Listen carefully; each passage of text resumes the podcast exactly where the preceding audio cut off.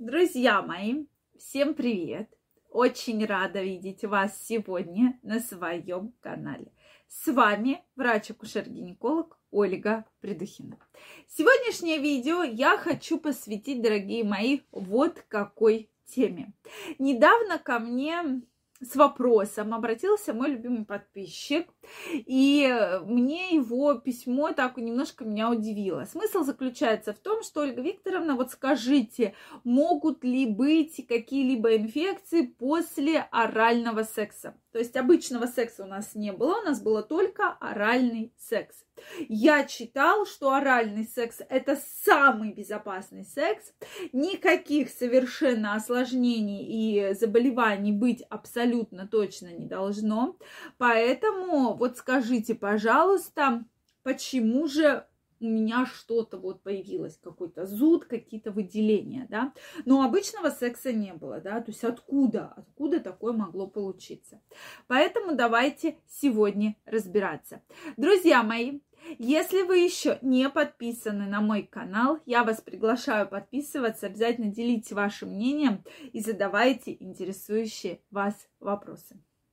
Давайте все-таки поговорим, именно сделаем акцент, да, что обычного секса не было, то есть стандартного классического секса. А оральный секс многие вообще не считают за секс. И действительно, по данным опросов, и многие люди, да, многие мои знакомые думают, что оральный секс, он является наиболее безопасным. То есть женщина не забеременеет. Но если говорить про беременность, то, безусловно, при оральном сексе женщина не забеременеет. Но мы с вами знаем, что остерегаться нужно не только беременности, а еще, дорогие мои, инфекций, передающихся половым путем. Их на сегодняшний день огромнейшее количество. Я бы вам даже привела пример, как сорняков на грядке, да, в летнее время. Их огромное количество всегда помним, начиная с очень серьезных, это ВИЧ, сифилис, гепатиты, э, соответственно, герпес, да, вирус э, папилломы человека, и уже добавляется уреоплазма, хламидиоз, трихомонады и так далее, да, то есть уже такие специфические инфекции, гонорея. Соответственно, их огромнейшее количество, огромнейшее преогромнейшее. Соответственно, оральный секс в плане беременности, да, безопасный, но в плане инфекций очень даже опасный. Друзья мои, не так давно, а именно буквально вчера мы, и на моем канале есть видео про слюни, что не надо слюни заменять смазкой, да, и лубрикантом. Это вот все про это же, да, что Какое самое грязное место на теле человека, прошу прощения? Если вы вспомните, то самое грязное место это, безусловно, рот.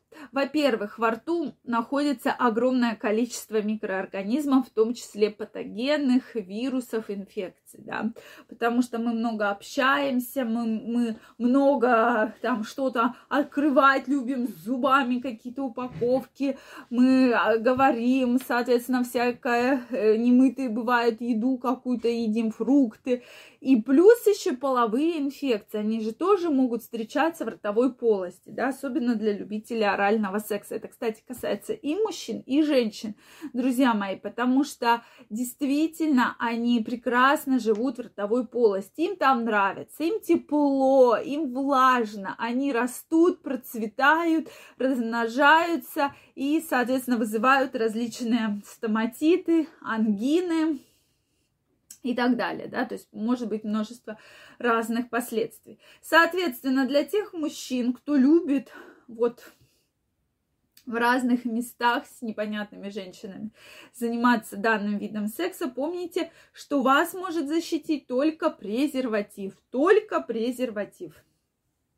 Соответственно, плохо чувствуете, мало чувствуете, не нравится вам, вы можете заразиться различными инфекциями. Как я уже сказала, от ВИЧ-инфекции до гонореи, да, то есть их огромнейшее количество.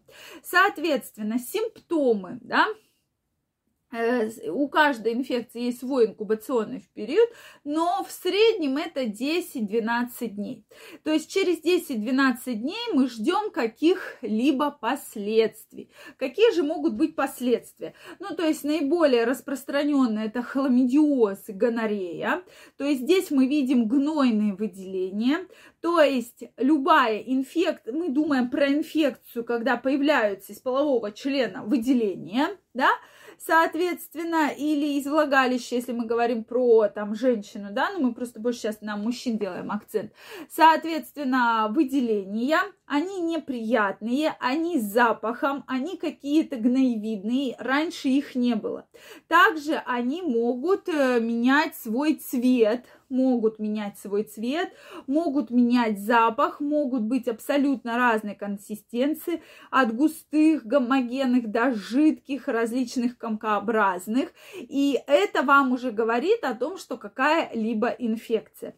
Поэтому, как только вы заметили эти выделения, даже, даже если у вас был только оральный секс, у вас не было никаких абсолютно других видов секса, это абсолютно точно, но оральный секс был без презерватива, даже две минуточки, две секундочки, но был факт без контрацептива, то это нам говорит о том, что есть инфекция, передающаяся половым путем. То есть на это всегда стоит обращать внимание. И вот здесь уже не надо ничего придумывать. Идите к врачу, да, к венерологу, к э, урологу, да, для того, чтобы андрологу и он возьмет все необходимые мазки на инфекции, и уже э, после дан, результатов данных полученных мы получим точного возбудителя, которого будем лечить и на который будем четко влиять. Друзья мои, это крайне важно. Не надо вот заниматься самолечением, там пить какие-то антибиотики, антисептики, что-то там промывать. Вы все равно самостоятельно ничего не промоете. То есть нужна хорошая терапия. После того, когда вы пройдете лечение, вы сдадите повторный мазок, и он уже, когда будет э, отрицательный, все вот эти вот возбудители, которые у вас были, соответственно, уже будем говорить о излеченности. Но после этого случая, безусловно, конечно, стоит, если уж вы решили заняться оральным сексом с малознакомой женщиной, пользоваться барьерными методами контрацепции. Про это, пожалуйста, помните. Ситуация встречается у мужчин такая очень часто. Друзья мои, если у вас остались вопросы, обязательно пишите их в комментариях. Если это видео вам понравилось, ставьте лайки. Подписывайтесь на мой канал, и мы очень скоро с вами встретимся и обсудим очень много интересных тем. Всем пока-пока. Желаю, чтобы никакие инфекции вас никогда не беспокоили.